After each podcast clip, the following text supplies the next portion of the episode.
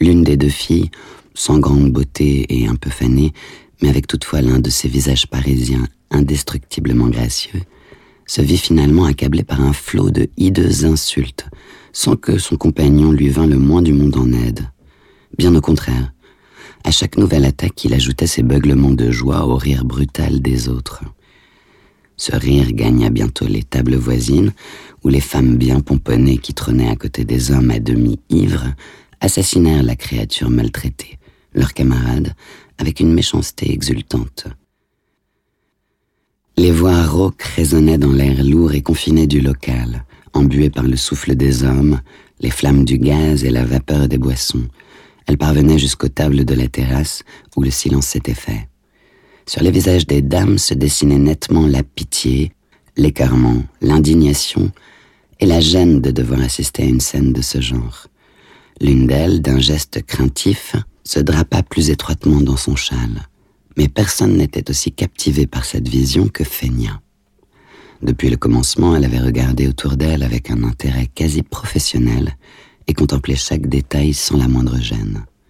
À présent, elle se sentait prise d'une telle compassion que finalement, d'une manière très involontaire, comme incapable de demeurer plus longtemps passive, elle se leva avec lenteur et tendit une main vers le groupe bruyant comme si elle allait intervenir ou leur ordonner de s'arrêter. Au même instant, elle prit conscience de son geste spontané, fit un pas en arrière et rougit fortement, ce qui la fit paraître soudain très charmante, enfantine et un peu désemparée.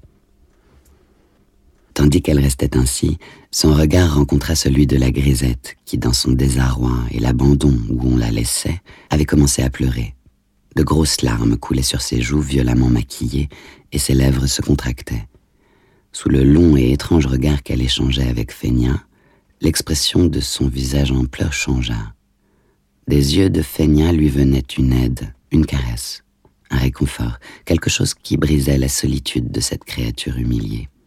De la table où se trouvait Max, on pouvait clairement déchiffrer ce dialogue des âmes, car la fille était assise en face de la fenêtre. Gratitude, étonnement, réflexion, surdité momentanée au milieu du tumulte et des insultes. Ses larmes tarirent, et elle remarqua à peine que le couple à côté d'elle se levait pour s'en aller, et que son compagnon aussi décrochait du porte-manteau son haut de forme râpé.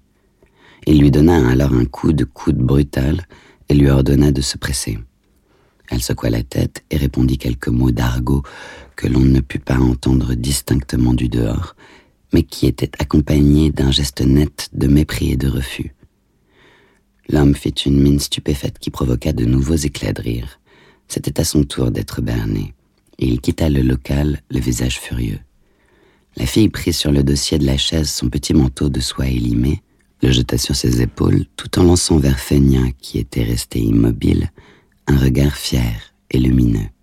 Figure étrangement sérieuse et passionnée au milieu des dames voilées et des femmes rieuses dans leurs vêtements bariolés.